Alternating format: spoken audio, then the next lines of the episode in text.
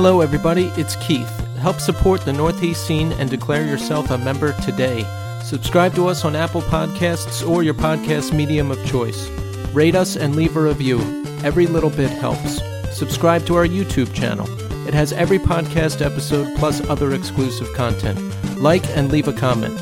Follow us on Instagram and Twitter at the NE Scene. Also, continue to write us at northeastscene at gmail.com. We want to share your experiences as well. And now, here's the show. To not know your place in this world.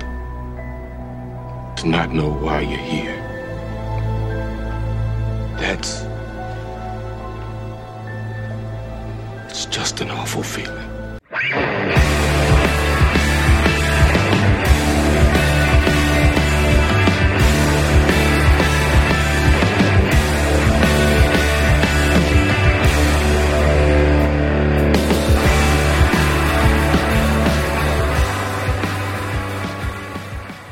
Hello, everybody, and welcome to the Northeast Scene Podcast. This is Keith, And Tommy. and we're back. And tonight we have a very special guest on the show. Someone we've been trying to get on the show pretty much since the in, the inception of the show, Tommy. Yeah, for sure. A very special guest, Bucks County legend Doug Sabolick of Ecstatic Vision. And of course, he was in A Life Once Lost before that. He's got some other things going on. He's had a rich and storied musical career. He's had a very interesting life. He's got a very interesting setup in Philadelphia that we just saw recently. And we're going to cover it all. And I'm very excited, Tommy. I'm excited too because uh actually we were talking about this before the show. I forget how I met Doug. I feel like it was through skateboarding, but it might have been through skateboarding and music. I want to hear what Doug's version of it is. I just remember rolling up to his house and we were like, "Let's go skate." And he was like, "Yeah, uh hold on a second. His dad was like, "No, we're mixing concrete. Hold on a sec. We're going to mix up this concrete real fast." And I was like, "Okay. yes, we're mixing concrete. Sounds sounds like a plan and then we'll go skate." Oh, that's good. Yeah, I met him at the f- the first time I saw Life Once Lost. I met him. It was at the fateful Doug Stock show that got shut down, and then he kicked everybody out. Oh yeah. Yeah, we'll probably talk about that and all kinds of other stuff. So what's going on now, Tommy? Furnace Fest is coming up. Tommy, can you believe that the person I was going to go with bailed out today, a week from the fest? Now, I don't want to reveal who because it is a friend of ours, but I have to say I'm very disappointed. And yeah, man, I've never been on a vacation by myself like this. I, I have to say, if Vadim wasn't going, I don't think I'd go because I don't I don't know anybody down there. I I actually remember I texted you this earlier today. I was like, I've never been anywhere like on a vacation or anything like like by myself.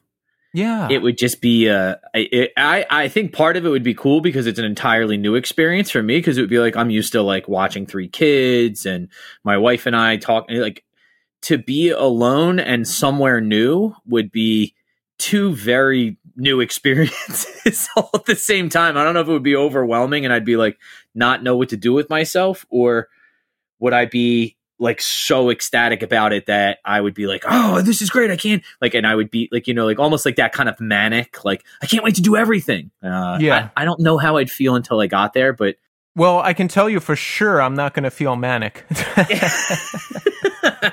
I, I just know that. But I mean, there's a lot of great bands playing. I imagine I can meet a few of the people we've spoken to on this podcast. Vadim will be there, and if not, worse, if worse comes to worse, I can just stand there and watch a band.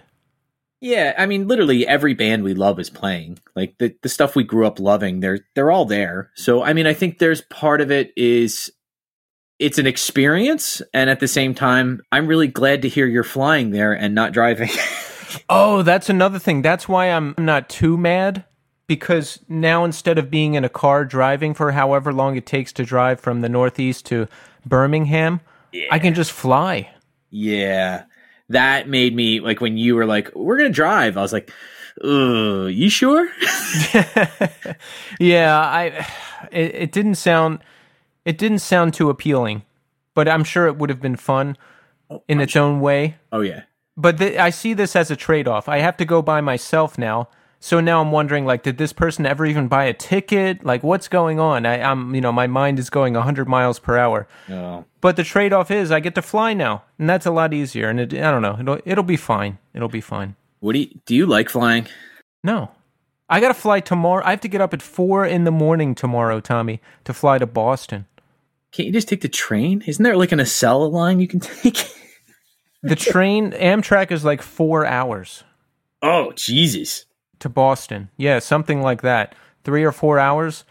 A flight is only an hour. It's like under an hour and a half, I think. Yeah, that's a really short flight. Fuck. Yes, I'm going to be there for work. I will be in, at the home of Converge and Cave In and Vein and Kill Jesuit. Switch Engage and Jesuit and maybe I'll run into all of them and I can ask them to come on the show together. Or you could be like, hey, you guys want to go meet me at Furnace Fest? They'll be like, no. no. But yeah, how have you been? Besides Uh, besides that devastating news. Well, how have I been? It's been a it's been a stressful couple weeks, but I, I as I alluded to in the last episode, I've made some life decisions and a couple minor changes and talked to some people and I have restabilized Tommy. Not that anything was really wrong. Uh, you know, it was just stressful. Like I ran into some people I didn't want to run into and that caused some problems. It made me feel bad and but I, I have rearranged things so that I will not run into these people anymore and that's going to solve everything. We had a nice conversation after last week's show about how Yeah. mature about how mature you've been about this and how proud I was. Like it was uh very um it's not I, I still like I, I I really cherish the friendship we have because we do get to talk about things that are really bothering us. Yes. And some of it makes the show, some of it doesn't. But uh, yeah, that was one of those times where I'm like, I, I literally turned off my computer and I said out loud, I'm so glad I'm friends with Keith. oh. So glad we get to have those conversations, man. Yeah, we we shut off the mic and I told you everything that was going on. And folks, I'm sorry if it's annoying if we're being uh elusive Yeah. when when it when it involves the personal business of other people. I don't like to reveal everything, but there's just a there's some people that I don't want to run into and I I had to rearrange a couple things to make sure I don't run into them anymore and I've done that and everything's going to be cool. I'm stressed out because there's a lot going on. Work is really busy. Podcast is really busy. Furnace Fest next week. Oh, and there's been so much socialization lately. I have a, a volunteer thing I'm doing every other Friday night, and it's like hosting a show. So it's almost like another podcast. You know what I mean? So there's that. There's another one Saturday I might be getting involved with. There's a lot of dinners with friends and hanging out, and I'm not used to it, Tommy. I'm not used to it, but and it's stressful because like I'm out and I don't know, I, I just get anxious, but it's good. It's good. It's good to be out and about and so busy that you're just tired all the time. That's a good thing. I actually was going to say I I love like this weekend. It was just everything was just not rushed, but there was a lot to get done. And I got in bed on uh, Friday night after doing the. Gro- I do the grocery shopping Friday nights most times. Um, so I came home. The girls were just finishing up watching TV at like nine fifteen. Got them upstairs. Got them to bed.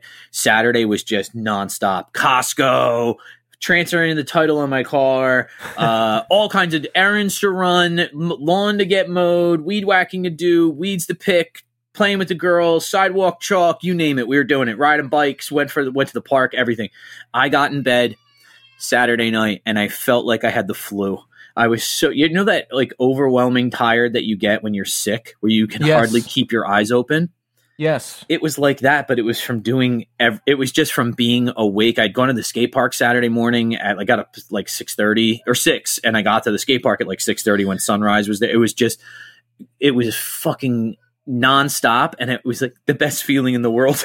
like I used to think about. I thought about like when I when I used to get in bed and I'd be like, God, I need a drink. I'm not even tired, and I would go downstairs and like make myself like a vodka tonic, and I'm like, you know what's even better than that? Actually being real tired, like really tired, but from doing and accomplishing things. That made me feel infinitely better than any amount of alcohol ever has. Yeah, when I get to that point, I'm like, I can't do this anymore. I can't go outside anymore. I can't live anymore. I just don't have the energy. I'm not going to make it. And then I sleep and I'm like, all right, I'll do it again. it's the internal conversation you have with yourself all the time of like, I can't do it. I can't do it. Uh, it has to get done. Okay, I'll do it.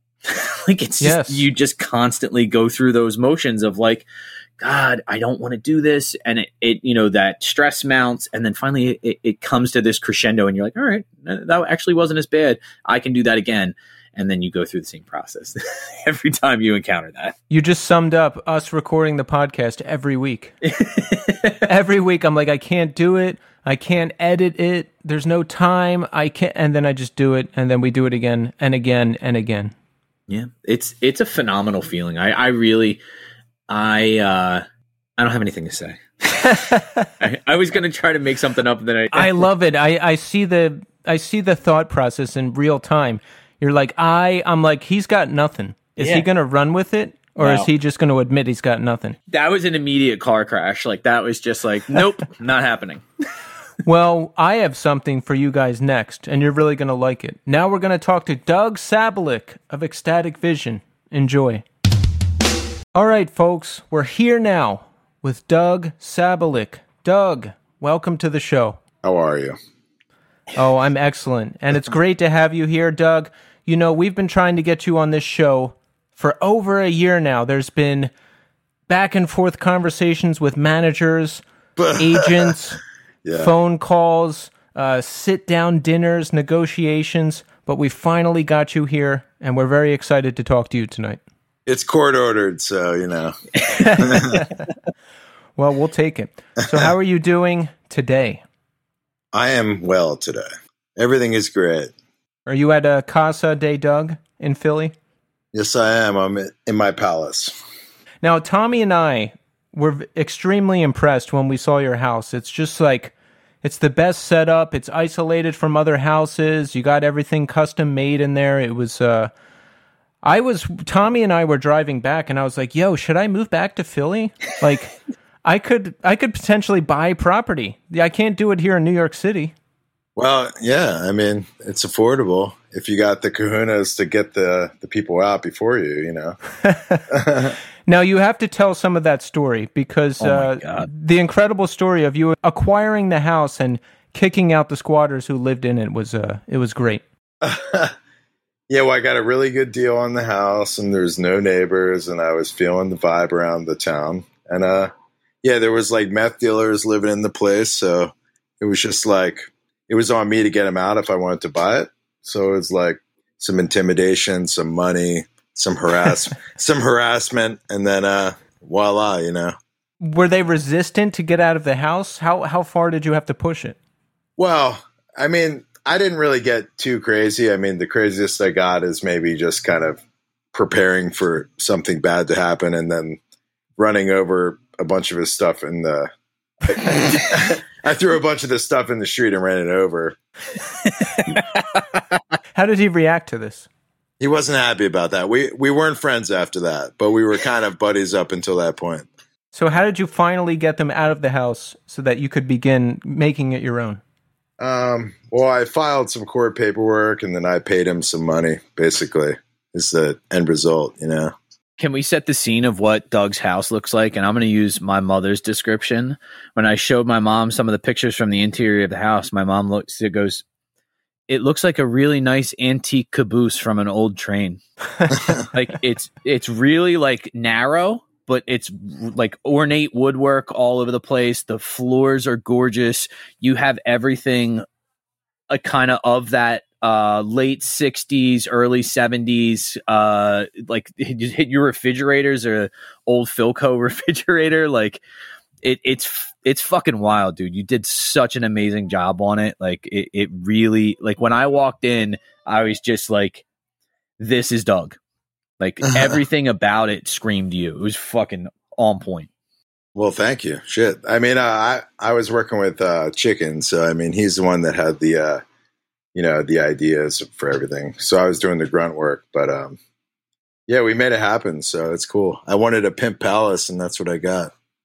Oh yeah, hundred percent success there. It's great. Well, Doug, let's take it back a bit. Let's get to know you. Tell us about where you grew up. this is why I really didn't want to do this podcast, but um, I know. That's why we're going through it, buddy. Yeah, I know. We're gonna hit all the points. I just love you guys so much. So, um, yeah, I grew up in Trevose, man. That's the real deal. Yeah, yeah. It was an old um, chicken coop that my dad turned into a house. You know, that was the deal. Moved around. My dad had this thing where he, we would move a, a mile away from our old house. Yeah. So, you know, he'd like find a house, find a house with more sunlight. So we would like be like, we're moving. I'm like, all right. so we did that like three times. And then eventually, you know, I was in college at that point. So I, I left. Tommy, don't you live like across the street from where one of Doug's houses were? I can see Doug's backyard from my back porch. Yeah, I was happy to hear when you you ended up living on that block because it was pretty cool, you know. It like the parks there, basketball courts, fucking big soccer fields. It, it's it's a nice place, man. So I fucking love raising my kids here. It's a bougie spot for you to have your family, bro. So, Doug, are the legends true? Did your dad like pretty much build these houses by hand? Well, the first one, yeah, he built, and then he just kind of like the one near Tommy's house was kind of funny because he built this giant deck, and then he he uh, proceeded to plant like I don't know, like hundred trees in the front lawn oh yeah. because he didn't really like people like being able to see him when he's like hanging out in his like Daisy Dukes on the, you know. this is my first memory of coming to hang out with you. Is I rolled up to the house, the one on Heights Lane, right? Yep. and we were we were gonna go skate, and your dad was cooking bacon, and he he was like, "Hey, you want some bacon and eggs?" I was like, "Sure." Made me breakfast, and we were like, "All right, we're gonna head out." And your dad was like, "No, we Tomatoes, right? no with tomatoes." And then fucking we had to mix we had to mix a bat we had to mix like four bags of Quikrete because he was redoing one of the front steps and then one of the uh block like the, the parking blocks out front. Oh shit, I don't remember that, but I, I remember tomatoes being a thing, you know. Tomatoes, what? Where is was he growing them or something? yeah, he would grow them, and then it would just be like some buddies would come over and be like, "We're gonna eat tomato sandwiches," you know. Yeah. Doug, tell us about how you got into music. What was your first love? You know, what got you into guitar? Set the stage for us. My dad was a one man band. That was his career, so I was always around it, and uh, I think guitar for me was the anti music thing for me because I never like officially got trained on the guitar, you know. Whereas other instruments, I was like taking lessons or whatever, you know. What other instruments were you taking lessons with? Cello and trumpet. Oh, really? Yeah. Yeah. And then I, I changed high schools and I realized that being in the band was kind of nerdy and I was done with it. So, how did you learn how to play guitar? I just picked it up and just tried my best, really. Same here. I figured out basic tabs and I just ran with it. I mean, I'm still trying now, you know. I mean, compared to like people who have a natural ability, I'm always like kind of a little stiff, but I put a lot of work in. So it kind of works out in the end, you know. Tell us about getting into extreme music. I always knew you as like a metalhead. Was it was it metal first? Yeah, it was like Black Sabbath and Slayer, you know? And then uh yeah, like I don't know, I always liked shit that other people didn't really like at the time. And even even now it's like the stuff that I'm into other people aren't. So it kind of leads to a life of musical obscurity as far as if you're trying to uh, you know, play music for a living or, or you know, as a really strong hobby. But uh yeah, so the heavy shit, you know, it just kind of like spoke to me. I was like, you know, if you're out there like breaking stuff, vandalizing or stealing shit. I mean, heavy music kind of just lends that, you know, kind of gets your adrenaline going. so, were you out there breaking shit, vandalizing, and stealing? Well, everyone was, yeah. I'm not blowing it up like I'm some god, but no, no, I was. Everyone was doing it. Do you remember before you went on tour, you guys didn't have a spare for the van, so we went into that industrial park and stole that spare off a van that looked kind of like yours. they Yeah. had like you know like the one of the uh like the yeah, spares that the back. yeah, Yeah, yeah. And I remember you guys went on tour, and then I came home one day from I, I think I was in I think I was in high school. I came home and my mom was like, "There's a bunch of messages on the answering machine for you," and I was like, "What happened?" And she's like, "Just listen to them." It was like Vadim. And then you, and then I think maybe Bob calling me, being like, "Yo, we're stuck in Rochester, bro. The fucking wheel fell off the van." like, I was like, yeah. uh, well, I, I don't think I can come and get you. I don't even remember how you guys got home, but I remember. I think it was like maybe the girlfriend of Vadim at the time gave us a ride, and I was like, remember, I was like, my legs were in the trunk, but I was like laying down, so my legs were in the trunk, and I was in the like backseat area. Backseat, like laying. Yeah. Yeah. Holy shit. I mean, whatever. That was good times, you know. That's just run of the mill when you're young and touring like that. It was a good time. It was a good story, you know. Wasn't it the wrong size wheel on the van? Well, I don't remember now. I mean, I don't know. I just remember we were driving down the street and, and we're on the highway, and then the wheel like rolls by. Yes, you. It was crazy, man. what happens? Like, does does the van like topple to one side and you see sp- you hear grinding or something? Like what? You know, I think that happened to us twice. Like, Wow. yeah, like which is crazy because usually, you know, that happens once and you flip the van. But yeah, I think like twice that happened where the wheel fell off the van. But um, it's always been the back wheel, so we always kind of like cheated the system, you know. So, Doug, tell us about discovering the hardcore scene. What were some of the initial shows and the initial bands that first drew you in? Like Creation Is Crucifixion, that was the shit back in the day, you know. Fuck yeah. Yes. And that's a band that I, you know, like I when I moved, my mom was like, "Hey, you have to get all your stuff out of our old house." I'm like, I went up there, and I think Tommy, I gave you some of that stuff, Yes. right? Yeah. Yeah.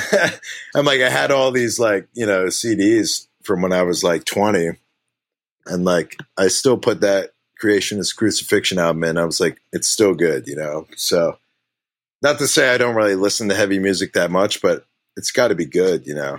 Yeah, I mean, some of it doesn't hold up, some of it does. That Creation album, if we're talking about Automata, those songs are just classic, timeless. Yeah, it's a band that never got its due, you know. So, Creation is Crucifixion. What else? oh shit. Um, I remember you being really big into Candiria. yeah, I like them. They were, yeah, they were good. I mean, I like the albums.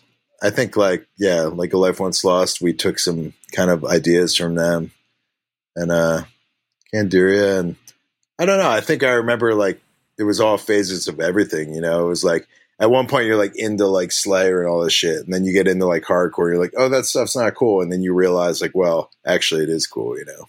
yeah. it's actually good.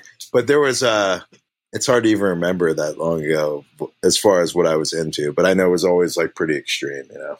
Discordance Axis, I remember I liked them a lot. Oh yeah, yeah. The the tides shift when you're young a lot. It's weird. It's like one minute it's like we're into this, and then it's like no, we don't listen to that anymore. We're onto this, and then it's just like back and forth, back and forth. Yeah, you just kind of like find out who you who you are, you know. I mean, back back then it was like the music that you liked kind of like was who you were. Even though now it really isn't like that, but it was like, oh, I'm, you know, I look like Spock and I listen to these bands, you know. Yeah, there was like the hardcore kids. There was like the grindy Spock kids. There was there was all these different factions. I don't think any of us ever really fit into one neat spot. that was the thing is like we just we would all kind of just fucking hang. Like I, I don't ever remember anybody being like, "Oh yeah, that's like a fucking orchid. That dude's into orchid," or like that. Like, I remember seeing people at shows being like, "That dude's a fucking dork." Like that's like like that, like why would you fucking dress like your pants are too tight, bro? What are you doing? Like, but I That's also a bit judgmental, but but that's like I feel like everything like especially back then that was kind of like that was what we did. Like we teased each other about what like, you know, oh, you listen to this or you wear stuff like that and give each other a hard time about shit. Like I don't think like I hear my kids at school like like fucking talking about like talking shit about like uh, their football teams that play each other and stuff like that and I I kind of like step away from it like good for them.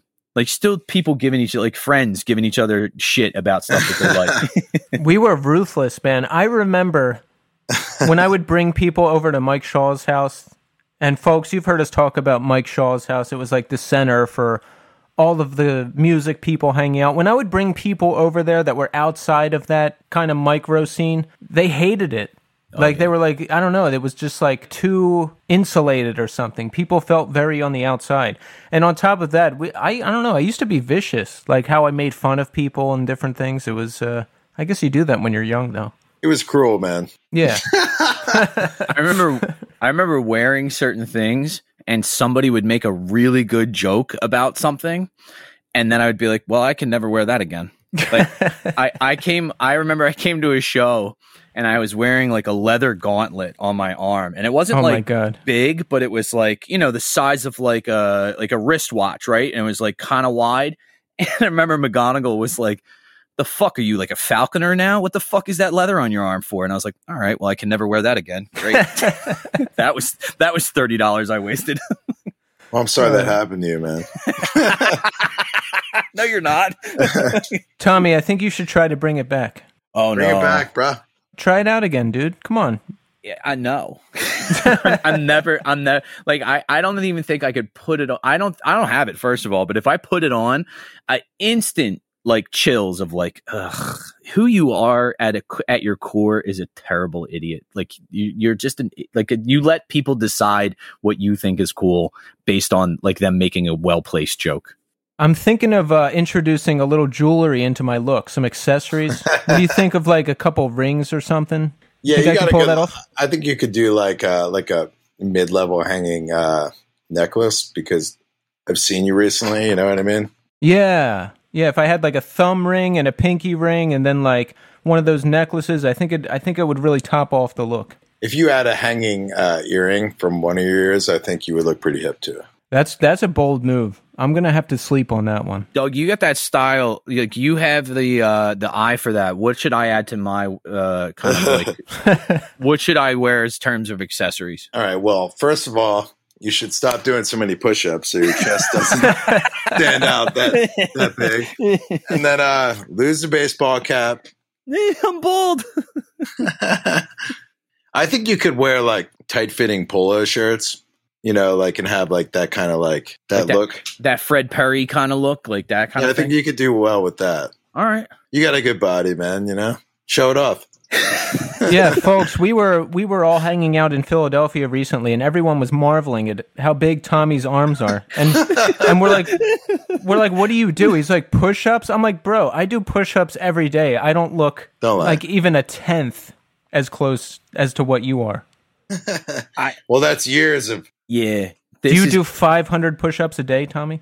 No. I, I, I, I only do push ups uh, three days a week. And when I do them, I, I do, I, I literally set the timer on my phone for 20 minutes and I do as many as I can in 20 minutes. You can keep doing them for 20 minutes. No, no, no, no. Like I'll do as many as I can and then take a breather until I, I can, I know I can do more. Like Yeah. maybe uh, a minute, minute and a half. And then I'll do as many as I can. And I do that till literally when my, I do my last push up of my last set, I can't push up anymore.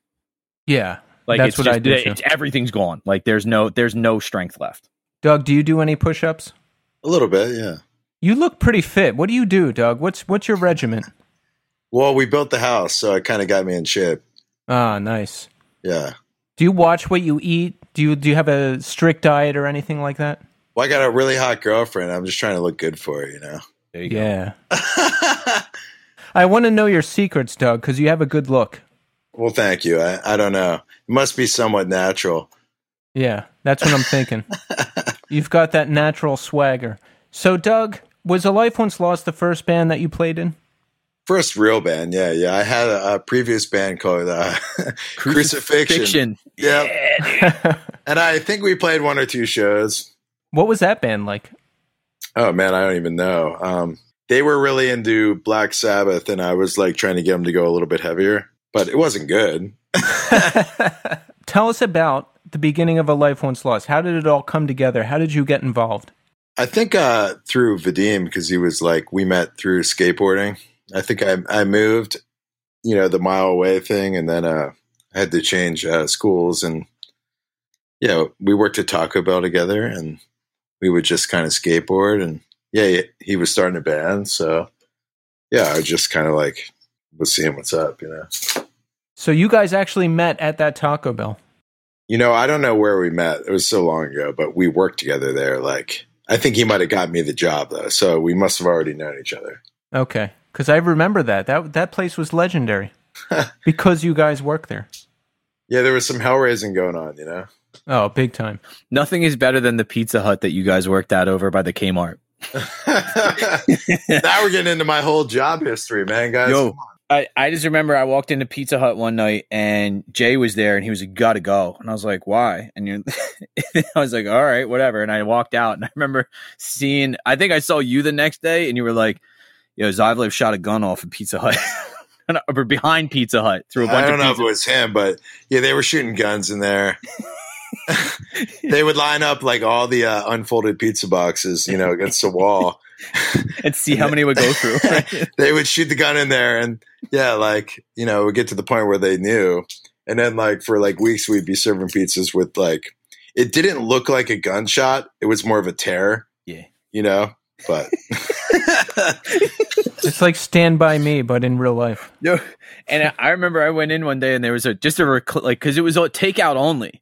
And when I went in a lot, Doug was uh, driving delivery, and Jay was uh, like, I guess, running it, kind of like he was like the manager, I guess. yeah, yeah, And uh, I remember I went in and like walked behind the counter, and you were making a pizza. You were using that big like uh, that U-shaped pizza cutter thing to like cut up a pizza, and I was like, "What's up?" And you're like, "Yo, everybody's in back." And I walked in back, and literally Jay is sitting on a recliner like a fucking lazy boy, just just smoking a bowl.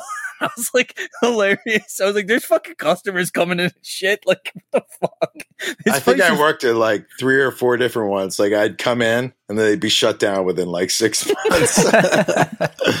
So we're in a life once lost. We're writing music. We're playing, right? What are some of your influences at that time? What are you trying to replicate? What are you trying to accomplish? yeah, I don't know. I, I think that was like when uh, there was like some cool metal or hardcore going on in Europe, and then there was like the band like Undying was an influence early on, and also like Creation. So we were just kind of melding that. I think. It was a unique sound because most of the bands going around at that time were more on the metallic hardcore side, and A Life Once Lost was more on the metal side. And I remember Vadim used to get upset. We'd be like, "That you're a metal band," and he'd be like, "No, we're not. No, we're not." and it was kind of funny Yeah. in retrospect. But I thought it, it was really interesting. There was more metal elements. You had some like finger tapping in those early songs. I liked. I really liked what was going on. It was different from uh, the other stuff that was happening. Yeah, it didn't really stand the test of time, but I mean, you know, at the time, yeah, it was cool. it, so I I just remember like the the mentality Doug always had with music was like things were cool until they weren't.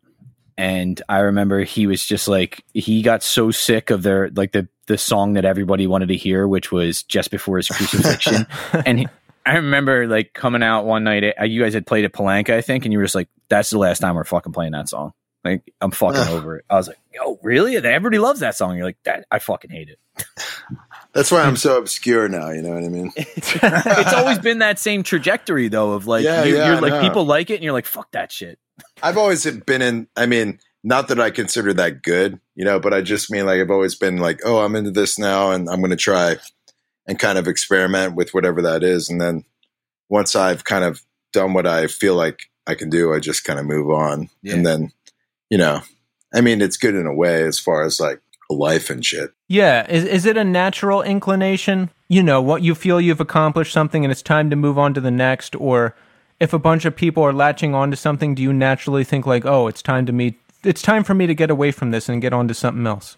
I wish I could like stick with it longer, Yeah. you know, because like you know maybe it would be like be more successful or something. But I don't know. I like like for the past like ten years, I just had a job, you know. So I'm like, okay, I can make my money, and the music for me can always be about pure, just what I want to do at the time, and that's why I've been able to kind of recreate, you know, as I go. And like sometimes it's been, you know, good, or sometimes whatever, it's been okay.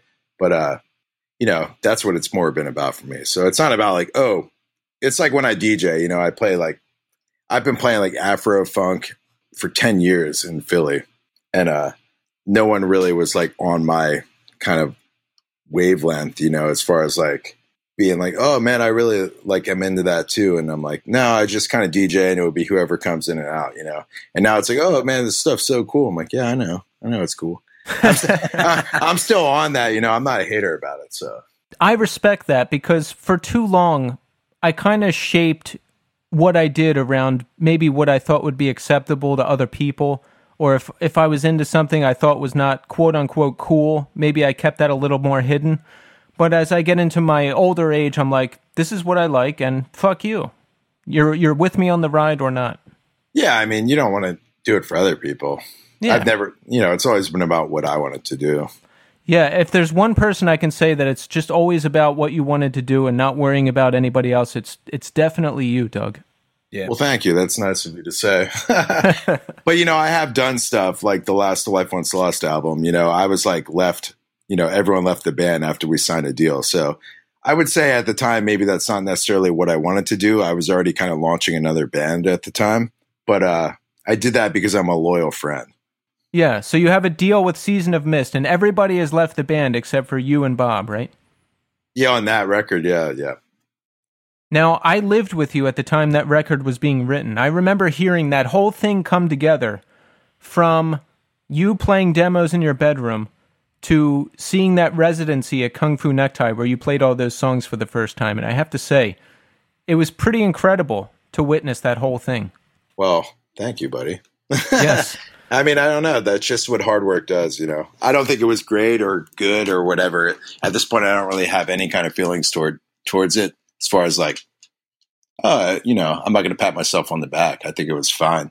That's just what you do. I mean, if you want to make a, an album, there's a lot of work involved, you know. Tell us a little bit about that time. Were you nervous? Did you think, oh shit, I can't do this without a band? Because, I mean, was that the first time you wrote a whole record by yourself? I was always writing a lot for the band, and also I was like a big like kind of like vibe idea man. Um, but I mean, like Bob Carpenter is like a machine playing the guitar, you know. So I was kind of relied on this guy who could play everything like really clean. But so that you know, once he quit, that was like the hardest blow because like we were already going to kind of do trying to do this kind of industrial sounding album.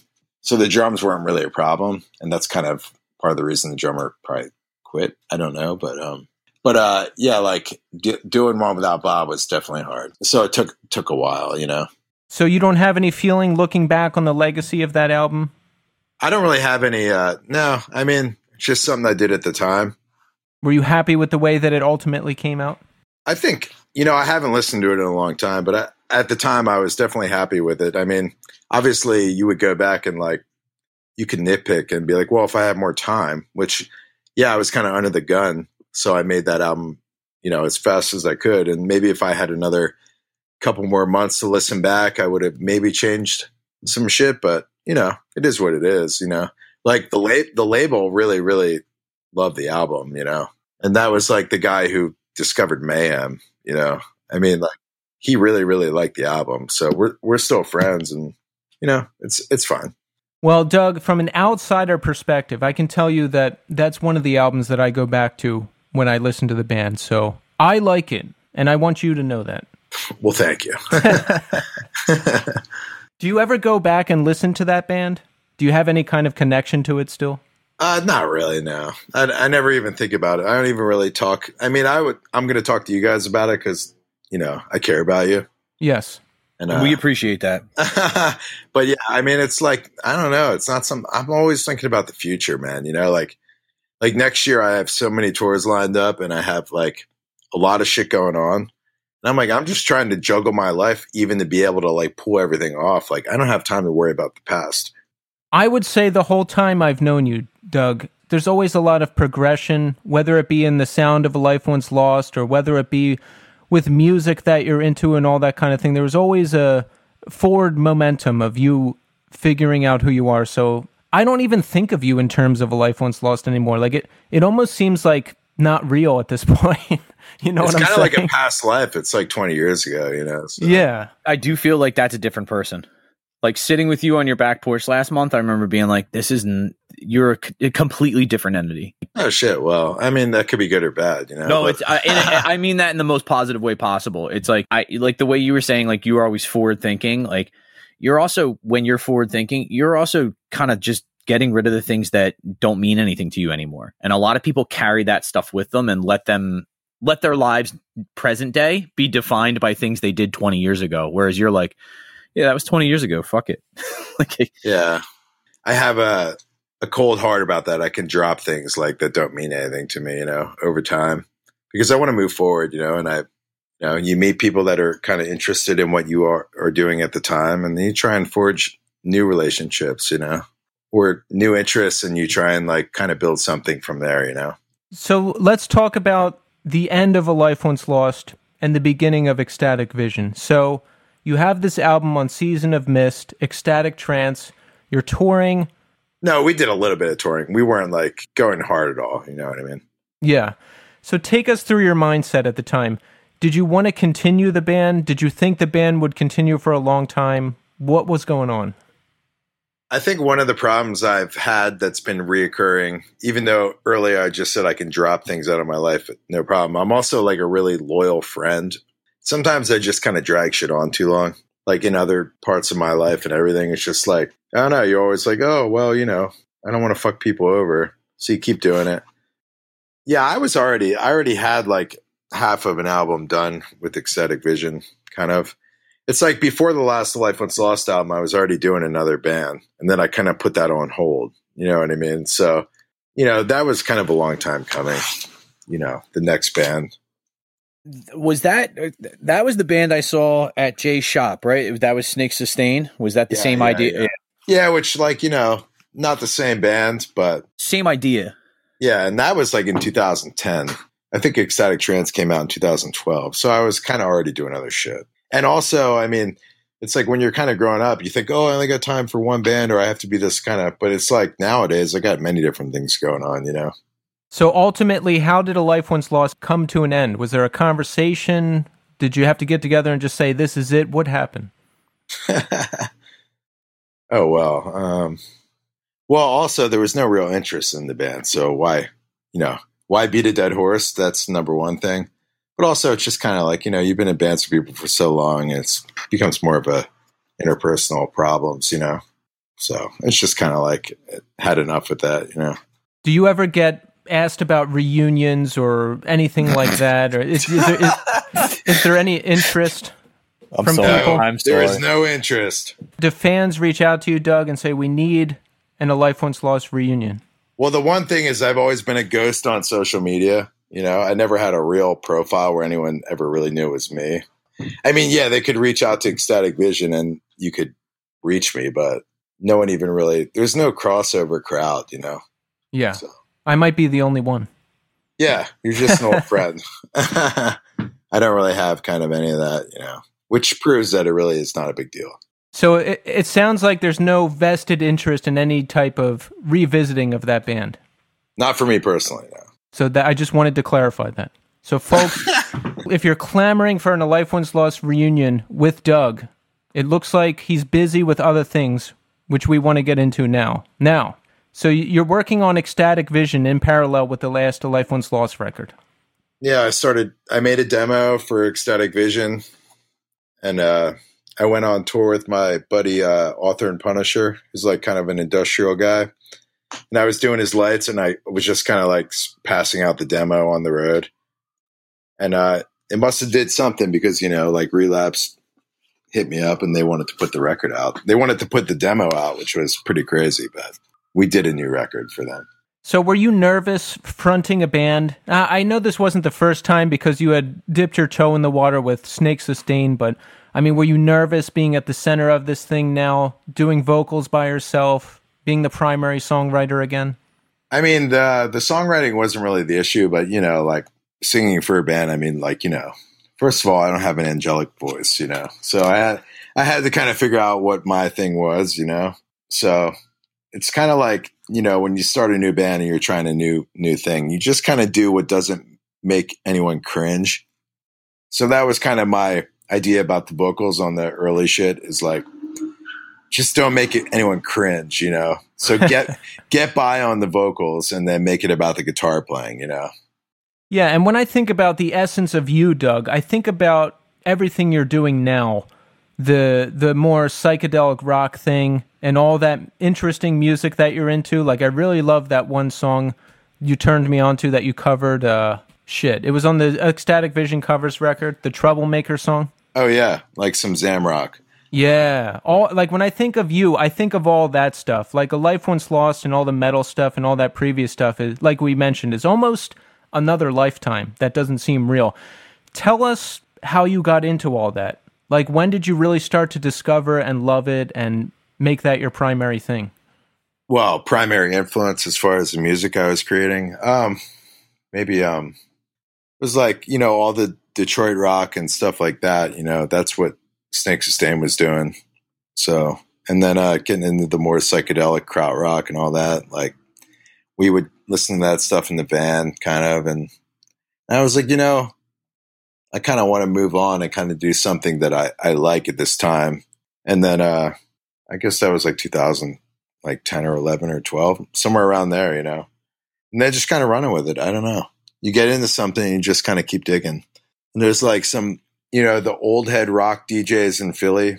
The the guard has kind of changed as far as the DJ scene in Philly, but there is an old guard of rock DJs, and you know, just kind of like going to the bar, drinking, listening to music, and then like befriending those guys, and they kind of just kind of open up your world, you know. Talking about Jackie Bam Bam. oh, I'm talking about DJs. no, bars, I know you're. man. I'm teasing. I'm teasing. Jackie Bam Bam. he was the, he was like the like classic rock kind of like yeah, Yeah. he was like a YSP dude. Uh I'm pretty sure I prank called him a bunch, you know, back in the day. All right, so we've got Ecstatic Vision going. We've got the demo. Relapse wants to sign us, right? So tell us about writing that first record. Now, that was an extremely strong debut. Astral Plane. I mean, come on, that is like a that is a fucking jam, dude. Well, that was the first track I wrote for the band, so I kind of really took my time on it. You know, it's all about timing, really. The problem, like now, is like it's such a rat race with music. In order to kind of stay relevant, I mean, you put out an album and people might hear about it for like a month and then it's gone. It's like you know, all these bands have this kind of build up. Like, oh, once the album drops, it's like, dude, once the album drops, it's gone. The blip in the radar is past. So time to go for the new thing because you're not going to blow up, you know or you do. I don't know. It's never been my experience, you know. But uh, I had more time to make that album, and then every other one since. It's just kind of like I had a really busy five years, like after that album, as far as like going on tour, coming home, making a record nonstop for like probably three and a half years, you know, and then uh, or maybe five years. I don't know, but you know, then the pandemic happened, and I'm like, oh, it's nice to have a little downtime, like to figure out who I am. Did you figure out who you are? I think I figured out who I am. And I'm like, I love playing music and I love doing that. But I mean, there's many things out there that are pleasurable, you know? Oh yes, I know all about it. so yeah, I'm going to be busier than ever next year on the road, you know, making up for lost time. But on the other hand, like I enjoy my life at home too. So it's all about trying to find a balance for whatever you want to make your life. The thing I love about ecstatic vision, you know, whether there's a hundred people in the crowd or five hundred, you know, you just really seem to connect with people. Like there's always this group of people at the show who are just seriously vibing, and they're like, "This is the best thing I've ever seen," and I, I always love to see that. Do you feel that when you're performing? Well, I think our band shreds live, you know. Yes. and uh, and we do lo- like I love those guys, man. You know, like I, I have like so much love for them, and just kind of like getting in the same room with them, it just makes me happy, you know. So once you have that kind of connection with your bandmates, and it's fun to do, and yeah, like we put a lot of work into the albums, and we we bring it live, and yeah, we get that all the time. Like, oh, why aren't you guys more popular? I'm like, I don't know, but I'm not to worry about. I'm not to worry about it, you know.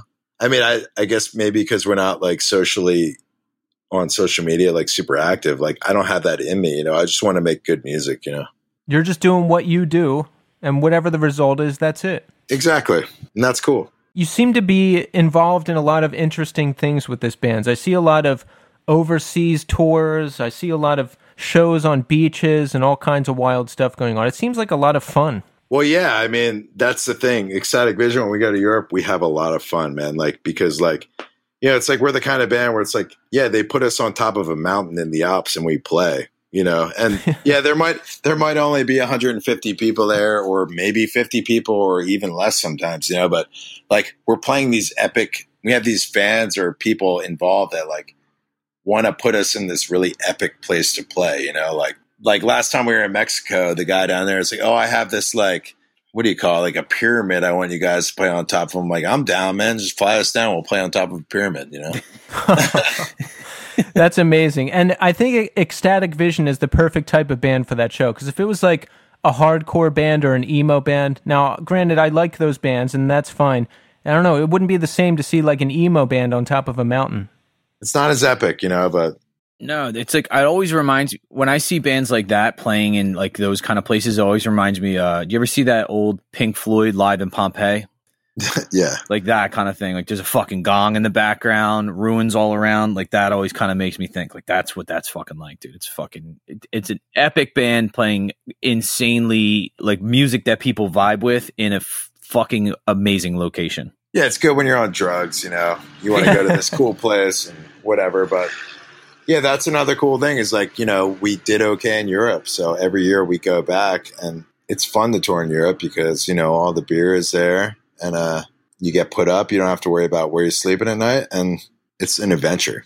You get put up, like the promoters will get you a hotel. Yeah, it's like it's it's part of the deal, man. You know, there's no like wondering about what you're going to do. So I guess touring in Europe is better than touring here in America. For me personally, yeah. Yeah, that seems to be the consensus. Everyone says it, yeah. You ever get into any good trouble over there? Like any any you got any good stories for us about uh fights or drug deals or anything like that? Usually I can't remember, you know. Man, I I know the first time we toured Europe, I had broken my hand like a month before, like getting kicking this guy out of the bar. And uh so I had a broken hand and I was like, "Oh man, like it really hurts to play guitar, but I'm not going to cancel, you know." Yeah. So we go there, and it was like you know three weeks in, my hands feeling a little better, but I still had kind of this like plastic kind of like casing around it, and like that was like right when Trump became president, and we were in Germany, and this guy's like talking all this shit about Trump. I'm like, dude, why are you talking to me about Trump? I don't give a fuck. and I remember like turning to my bandmate, like, I'll use my broken hand as a club to club this motherfucker, you know? Luckily, they're all much more peaceful and they're like, they can kind of like control me at a certain point. Like, let's go over here. Which is really great. Love those guys. I love when you mix it up with people like that. One of the funniest things I ever saw. here, let's let's tell some funny Doug stories here. I saw you guys at a knitting factory, and you were opening for somebody, and you jumped off stage, and like as you're casually singing the song, you're at the merch table thumbing through records, like in the boxes, as you're singing the song. Wow, multi multi talented. That was one of the funniest things I've ever seen. We always have a good time, you know. You got to try and make a, you got to try and have a good time. Otherwise, what's the point? And of course, the classic Doug story, which we've told uh, multiple times on the show. there was a show at Palanca Park. Now, this is where uh, I don't know if you remember this, Doug. There was a show at Palanca Park. The Taco Bell you worked at was just up the I, road. so you you had like a 15 minute break. So you you drove over to the show ran in in your Taco Bell uniform holding a full fountain soda, ran into the pit, spin kicked like three people, and like threw the soda, and then you just casually walked out and went back to work. just another honest day, man. my favorite story doesn't even it Doug I, I remember I had to call Doug and be like, yo, you know this girl? I got a job working uh, for like two weeks. They only needed someone for a little while. There was like a main person at this veterinary clinic uh, that needed extra help. And it was basically I worked in the morning and took the dogs out, and I would come back at night after all the veterinary staff left and had took the and took the dogs out. And there was this really pretty girl that worked there with me. And I remember coming in the one day and she's like, Oh, where do you go to high school? And we're just like chit chatting. And I was like, she goes, I go to Neshaminy. And I was like, oh, my friend Doug goes to Neshaminy. And she looked at me and she's like, what's his last name? I'm like, Sabolick. And she's like, fucking hate that kid. And I was like, why? I was like, he's funny as shit. And she goes, you know, he gets out of class early and fucking drives all the way through the parking lot and won't let people go around him and holds up traffic for like half an hour so people can't leave campus. I was like, yeah, that sounds like him. She's like, that kid's a fucking dick. it's like, all right, well, I'm glad I'm getting fucking, I'm leaving here in two weeks because apparently you don't like anybody I know. Well, you know, I've done some fucked up shit maybe, but that was a good time back in the day. That's true. Yeah. So you did hold up traffic in the Neshaminy parking lot. Yeah. Was there a reason that you did that, or was it just for your pers- own personal enjoyment? For kicks, man. Let's talk about what you're up to now, Doug. Now, of course, the music industry was put on hold by COVID. We all know that. We've talked about it to death, so we're not going to do that again now. But things are opening back up now. What's going on? Are you writing for Ecstatic Vision? Do you have any shows coming up? Tell us what's brewing. Yeah, we're gearing up for next year, and we're we have a new album. We're kind of finishing up now. We're going to record it soon, and we're going to Europe next summer for a while, and then uh, do some shows in the fall. We're kind of gearing for that time frame, so we don't have any kind of issues as far as a uh, pandemic. You know, that's that's the main thing that's going on. And like, yeah, I got this like other hired gun position playing for this industrial band, which I don't really want to talk about because as far as like, you know, disclosing, because if it doesn't happen, I kind of look like a chump. But I think that's going to happen and I'm going to be on the road like a ton next year. So sick. Oh, that's exciting. Is it ministry? no, unfortunately. I do like ministry though, but you know. That's the only industrial band I know, so. Well, shit, you know, yeah. you'll figure it out. Yeah. But uh yeah, I mean, if that happens, it's like, you know, I always kind of work to that point where I'm like, oh, I'm getting paid and I'm on the road. And, uh, you know, then it gets to a point where like, oh man, I really like my life at home, you know, that I built. Then you're at this kind of crossroads and you're like, well, what do I do? You know, that's kind of where I'm at right now, but I'm totally happy to like play some shows. When was the last time you played a show? Um, I think, uh, actually, uh, Plaque Marks, we were, we did a little tour in February of 2020 like we went down to Miami. I don't know the point to go to Miami to tour, probably because they want to cook, you know. so we went down there and did that, and I was the driver. But uh, we did that, and then that was it, you know. I actually the last live gig I went to was Plaque Marks in Brooklyn in 2019. What a great night, right? Yeah, that was fun. I mean, that's a very special night for me. I won't disclose why, but what a life changing night for me. You know, it was cool to see you. I always love that you uh, are a true friend, and we've always kind of reconnected when we come through. You know. Yes, folks. If you don't know, Doug and I used to live together. We lived together from, I would say, 2007 to 2012. That's a long time. So we have a deep connection. We know each other intimately. oh yeah, and we knew each other a long time before that too. But Doug, describe your experience living with me. Was it was it fun? Was it scary? Did you think I was going to die at some point? I mean, I mean, I'm curious to hear about it from an outsider perspective. Well, I would say that deep down, I think you have a great heart. You know, over anything, I you are one of the people that I've kept close to me as far as a true friend. You know, and uh, and you're a dependable friend. And uh, yeah, as far as living with you, I mean, if you were struggling with drugs or whatever, yeah, I mean, like be like up for three days and then down on Sunday and then like a mouse for three days. But you kind of always held it together with your job. So that's kind of, that's pretty impressive. You know, you're like a superhuman. Yeah. That's what I always said is like, we, I would watch Keith like do insane amounts of shit and then be like, oh, I got work tomorrow. I'm like, wait, how? like, how would you fucking, yeah. how would you, how are you going to work?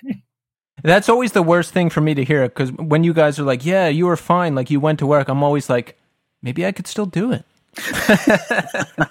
well, you look good now, man. You know. Yeah. Yeah. No, I, I don't think many people saw the worst of it because you know by the end when things weren't working anymore, I was pretty much just by myself. I kept it all hidden. Yeah, I mean, I think the only scary thing is like there was one time when I'm like, you did this little laugh. You're like. I'm like, wow, that was fucking creepy, man. You know, that's when I knew shit was, uh, you know, going off the chains. What laugh? I don't know. I remember it was just like I saw you and you were all fucked up. And you're like, you're like, I'm just going upstairs. I'm like, whoa. I don't know. It's a very telling laugh, you know. That sounds creepy.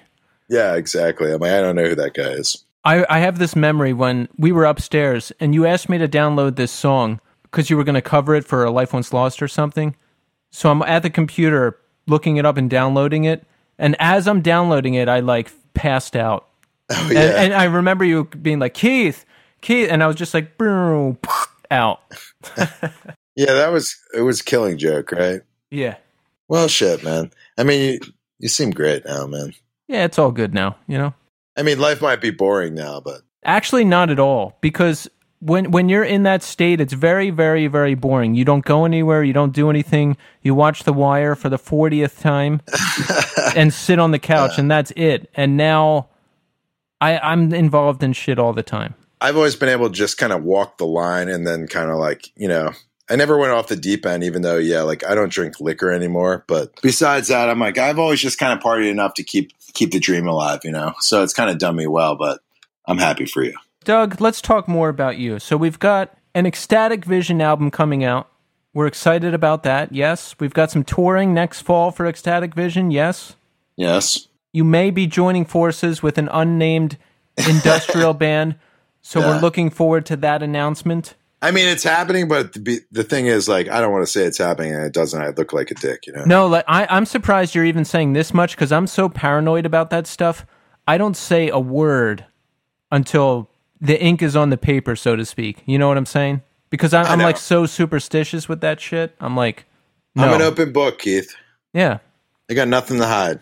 I see I that. hopefully. I mean, I don't know. Maybe I do. So what's going on with Black Marks? Now we've spoken to several current and former members of the band.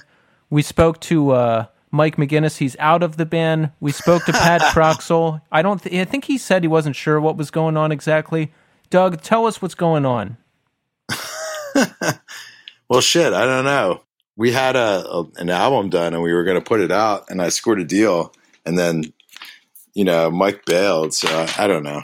I'm not sure, but uh, I am working on a new Black Marks album, so maybe the new one will come out before the old one, or maybe the old one never comes out. You know, The debut Black Marks LP. You're saying that might never come out, and we might just have another album. I mean, who knows? Yeah, maybe I'm working on one. Yeah, I don't I don't sleep, man. I, I'm always working on shit, and I love comedy. You know, so as you know, 'cause I used to watch your open mic comedies, so. Oh yeah. Well, that wasn't comedy. That was uh, that was an abomination. That was a man crying for help on stage. I laughed. So here's what we're going to do, folks.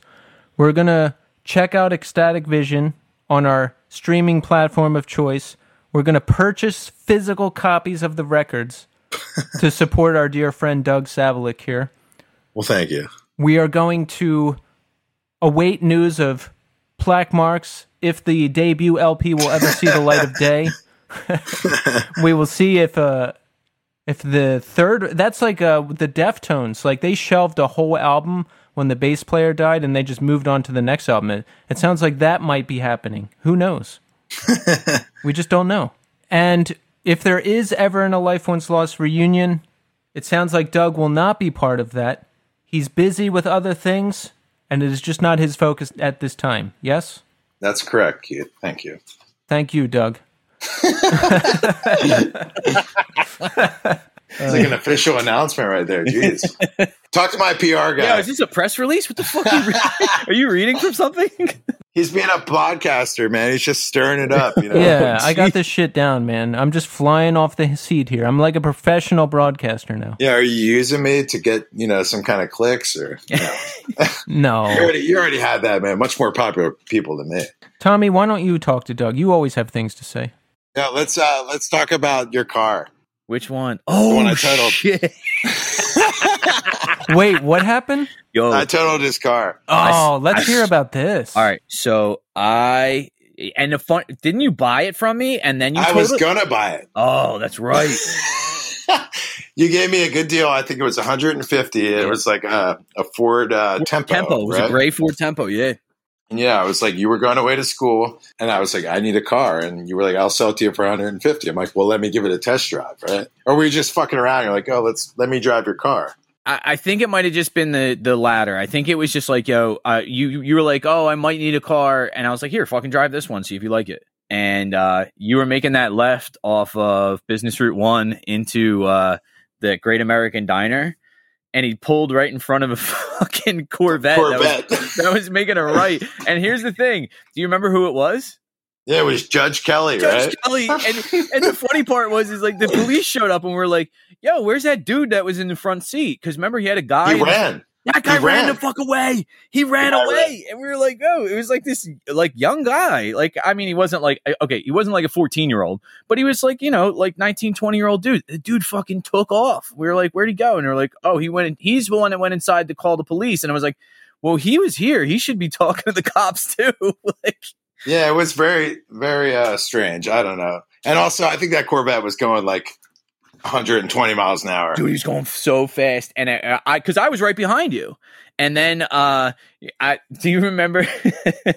I don't remember. I think it was your Volkswagen, uh, uh, the Scirocco. Did you have a Scirocco for a little while? I had a rabbit. Rabbit. That's what, and he would just, we would be in traffic. We would drive somewhere and we would drive separately. And I'd just be sitting at the light and we would just hit each other's cars.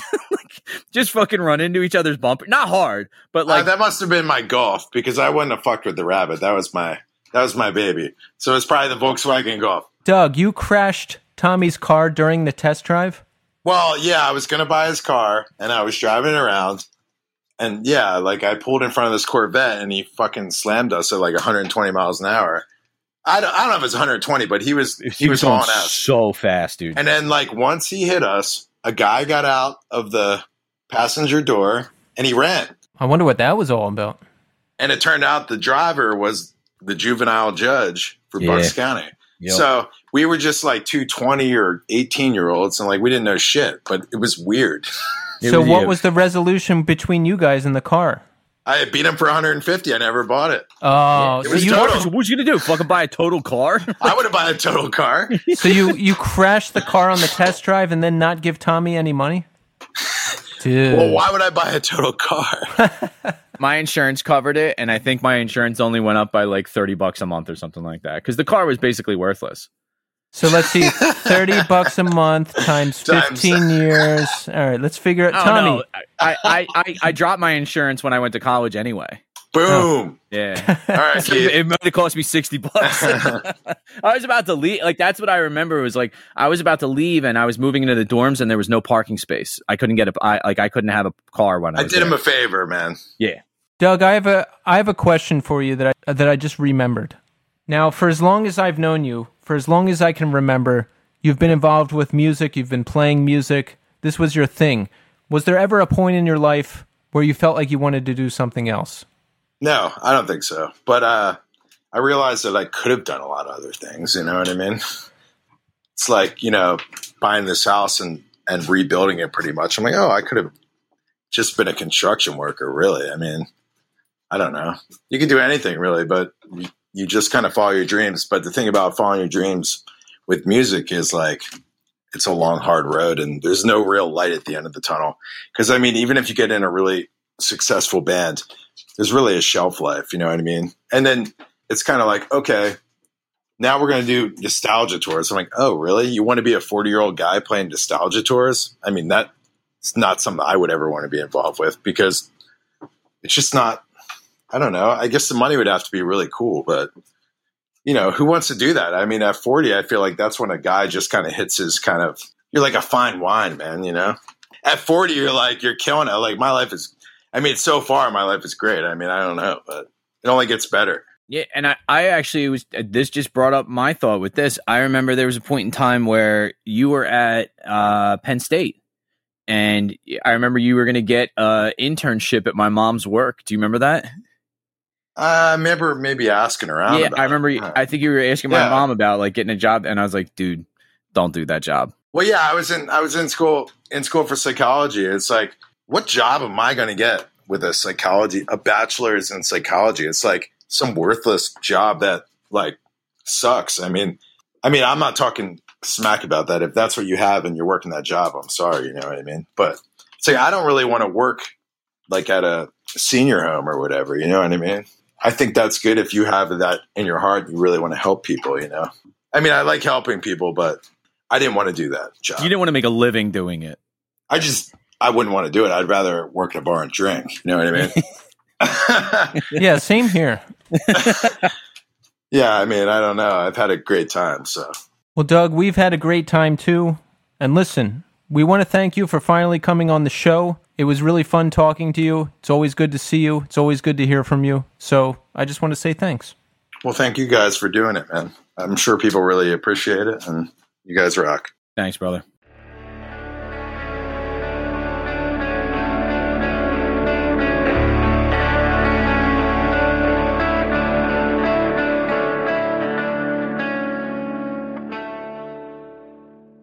There you have it, folks.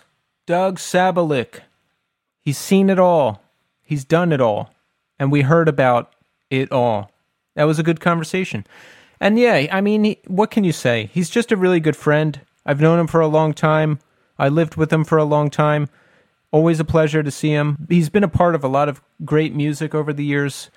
And uh, I'm glad that we finally got him on the show we have put together another piece of the puzzle of the Northeast, Tommy. I know the Northeast is not our sole focus anymore. However, Doug is a key interview in that process, and we got it done. And like you said, like the seemingly like the ultra local stuff that we put on here seems to get a lot of the uh, people that are listening to like kind of interact a lot more with the show. Yes, you see, as we expand our ever growing fan base and move into bigger and better. All right, I'm done. I'm done. I don't want to go into like the the marketing spiel. The spiel. Yeah. So thank you, Doug. Thank you for That speaking with us. Yeah. It's good times. So what's up with you, man? You gonna come to Furnace Fest with me? No. no. I I actually am kind of like thinking like who can I con into going with me on Thursday night to go see All Else Failed in Jersey. Is that this Thursday? It, uh next Thursday the 23rd, I believe. Ooh, so you're going. I'm trying to. I I I'm in the boat with you though. I don't want to go by myself. Here's the question: If you can't find somebody to go with you, will you go? No, I won't. Yeah, I understand. I understand. Especially it being like a school night. Like Yeah, I I I don't know. Yeah, there's a, there's a lot in my head that's kind of like no. Like, yeah, but you know, I knowing those guys and talking to them so much with like with especially with the show, like they will be around again. This is not something they're giving up anytime soon. This isn't the last opportunity I'm going to have to see all else failed. So I would love to go, but I, I my my real option is I'm going to call Gary and see what happens. like that's my go to. Like I'm going to call Gary and see if he wants to go. That's it. yeah. I if I were in your situation, I would go. I know them well enough that I could go to the show and feel comfortable. Yeah, but I I, would not go nuts if it was just me. Yeah, I think I would feel weird. I think that's also kind of the reason you go to All Else Failed. it's like Yeah. it's to be with your friends and you know relive those kind of moments and have fun with it and and have a great time and scream along with them. And Right. uh, by myself, I don't think I would be nearly as enthusiastic.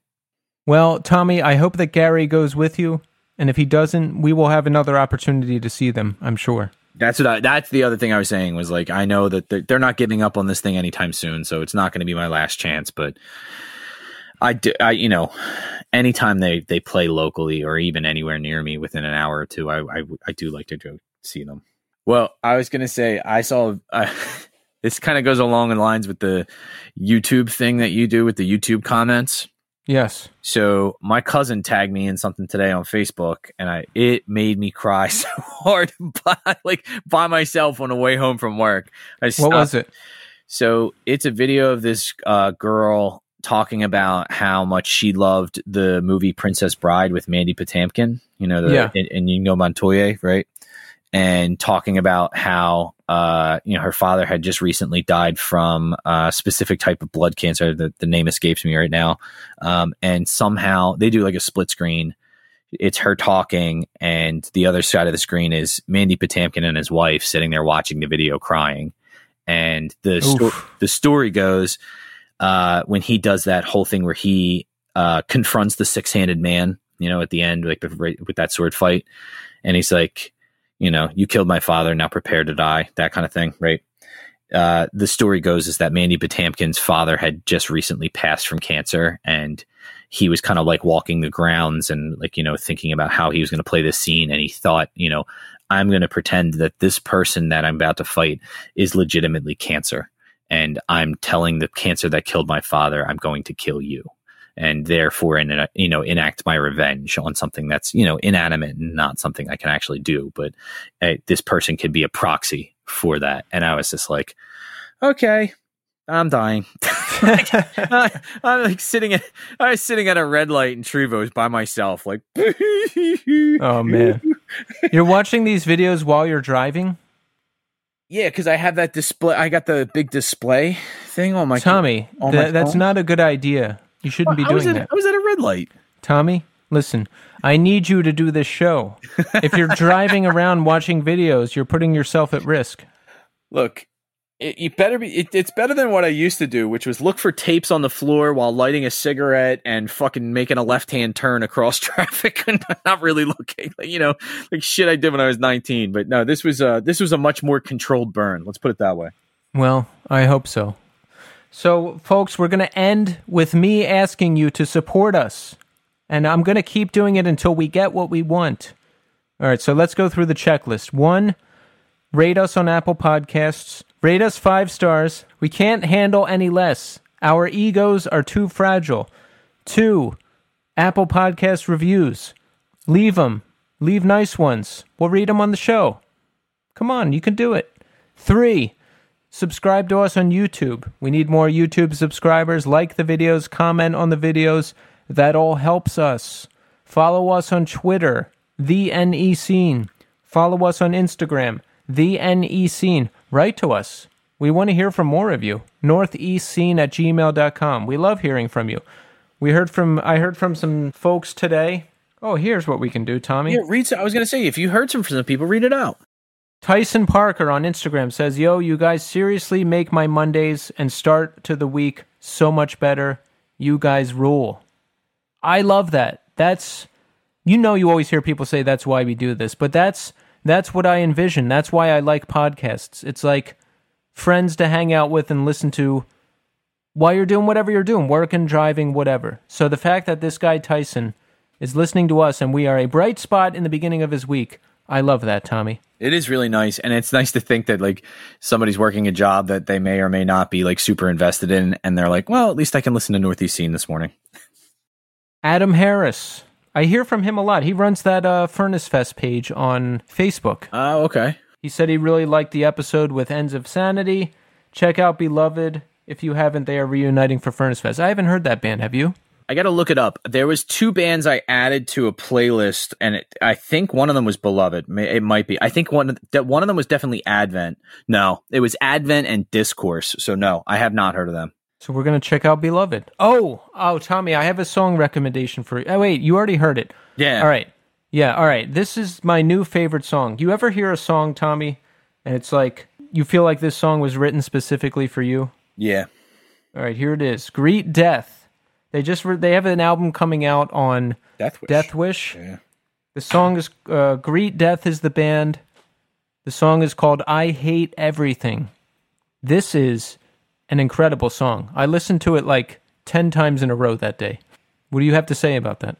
Oh, I thought you were gonna play. I thought I was waiting for you to play the song, and then we were gonna talk. No, about it. we don't do that. I thought you were gonna play it. Okay, Tommy. Uh, I like the song a lot. I didn't have the like a you had like a real visceral reaction to it. I I was like, oh, it's a great song, but that was kind of like the thing that I read back to you was like, I did not think Death Wish put out anything like this. right? yeah, Greet Death. We love the single. Come on the show immediately. it's time. Come on. So there's a song recommendation for you. It's on our Spotify playlist. Ooh, the Northeast Scene 2021 Spotify playlist. We put all of our guests. We put other random stuff we like, including Greet Death. Go there and listen to the playlist. Come on, just do it. do it, do it now. Do it now. That's all I got. That's all I got. That's all. That's that. Those are all the words that I have for this week. Can I? I, I want to make a suggestion for a clip that I want you to have ready. I'm ready. It's from Clockwork Orange, Yes. and whenever you say the "Don't leave less than five stars," Yes. I want the old man that tricks Alex into coming into the house, and he's like, "Do you want some food?" And he's like, "No, my health won't allow it." I, I just want that when you're like, "Leave us five stars, please." No, My health won't allow it. I would love that. That would make my fucking. All right, I'm going to pull that for you. Well, that's it. Another episode of the Northeast Scene in the books. We hope you enjoyed it. I enjoyed it. Did you enjoy it, Tommy? Oh, I had a great time. I love talking to Doug though. Yeah, he's the best. He is fucking best. he fucking rules, dude. He's so much fun. And it, like you can't I know I know we hit this a lot, but like he legitimately is one of the most genuine, nice, loyal people out there. Like I He really I, is. I've known I've met Doug I think when I was 15 years old and uh, every time we get back together, it's like no time has passed. Like it's it's an immediate like back to fucking let let's talk shit and have fun. Yeah, he's one of those really old, good friends where you just feel completely at ease. And there isn't too many of those. No, not anymore.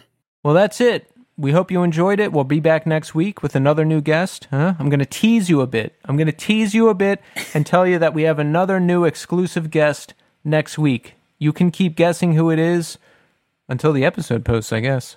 Elton John. One day. One day, Tommy. All right, that's it. Thanks everybody for listening and until next time.